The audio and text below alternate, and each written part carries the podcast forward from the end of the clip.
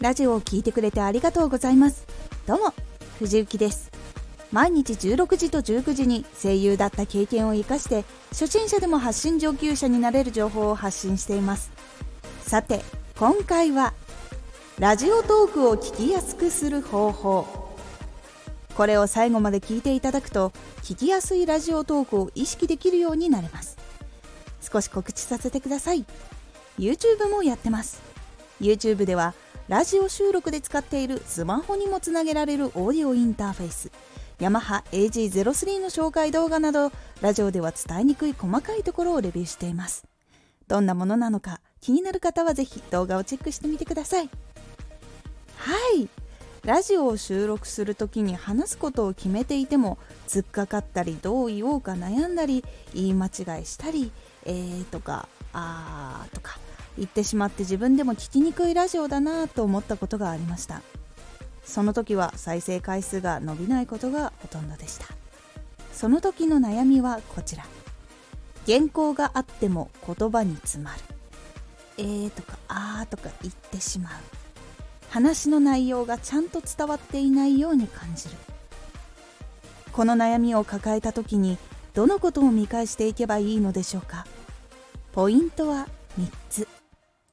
原稿をアレンジして喋ろうと思わない。間を怖がらない。内容に集中してちゃんと伝える。原稿をアレンジして喋ろうと思わない。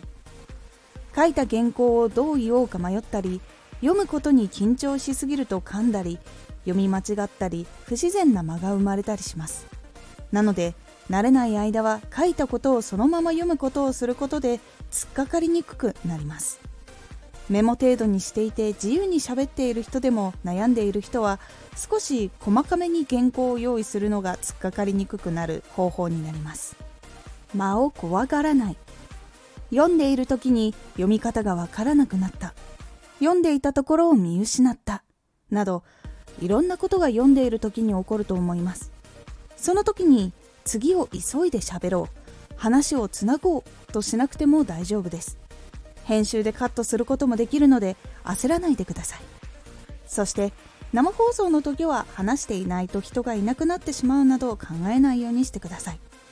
普段の会話の中でも間があることは普通です。7秒間とか普通に黙っていることもあるので気にしすぎないようにしましょう。内容を集中してちゃんと伝える。原稿のこととか話し方に気がいってしまうと話している本人が内容に集中できなくなってしまうのでもちろん聞いている人にも話し方とかの方が気になってしまうことがあります。なので自分が読みやすく話しやすい原稿を用意して大事な内容を伝えることに集中できるようにしましょう。いかがだったでしょうか？このポイントを押さえることで原稿をそのまま読めるように工夫して作っておくことで話す時に悩みが解決されます。ぜひやってみてください。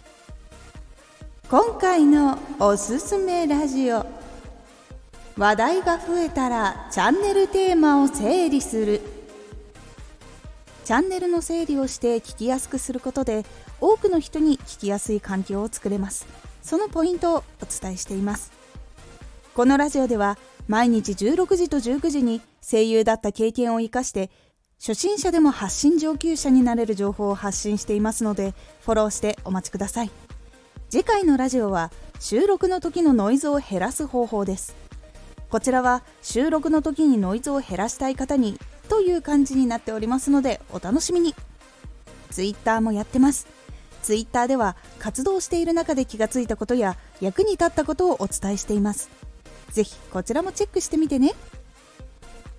音読が実はめちゃくちゃ苦手だったんですけど結構ねこういうやっぱ仕事をするとか自分の発信をするってなってやってい続けたら読むことに本当に抵抗が全くなくなりました。もう苦手っていうのもみじんもなくなりました。なのでやっぱりやっているといつの間にか慣れてくるものです。今回の感想もお待ちしております。では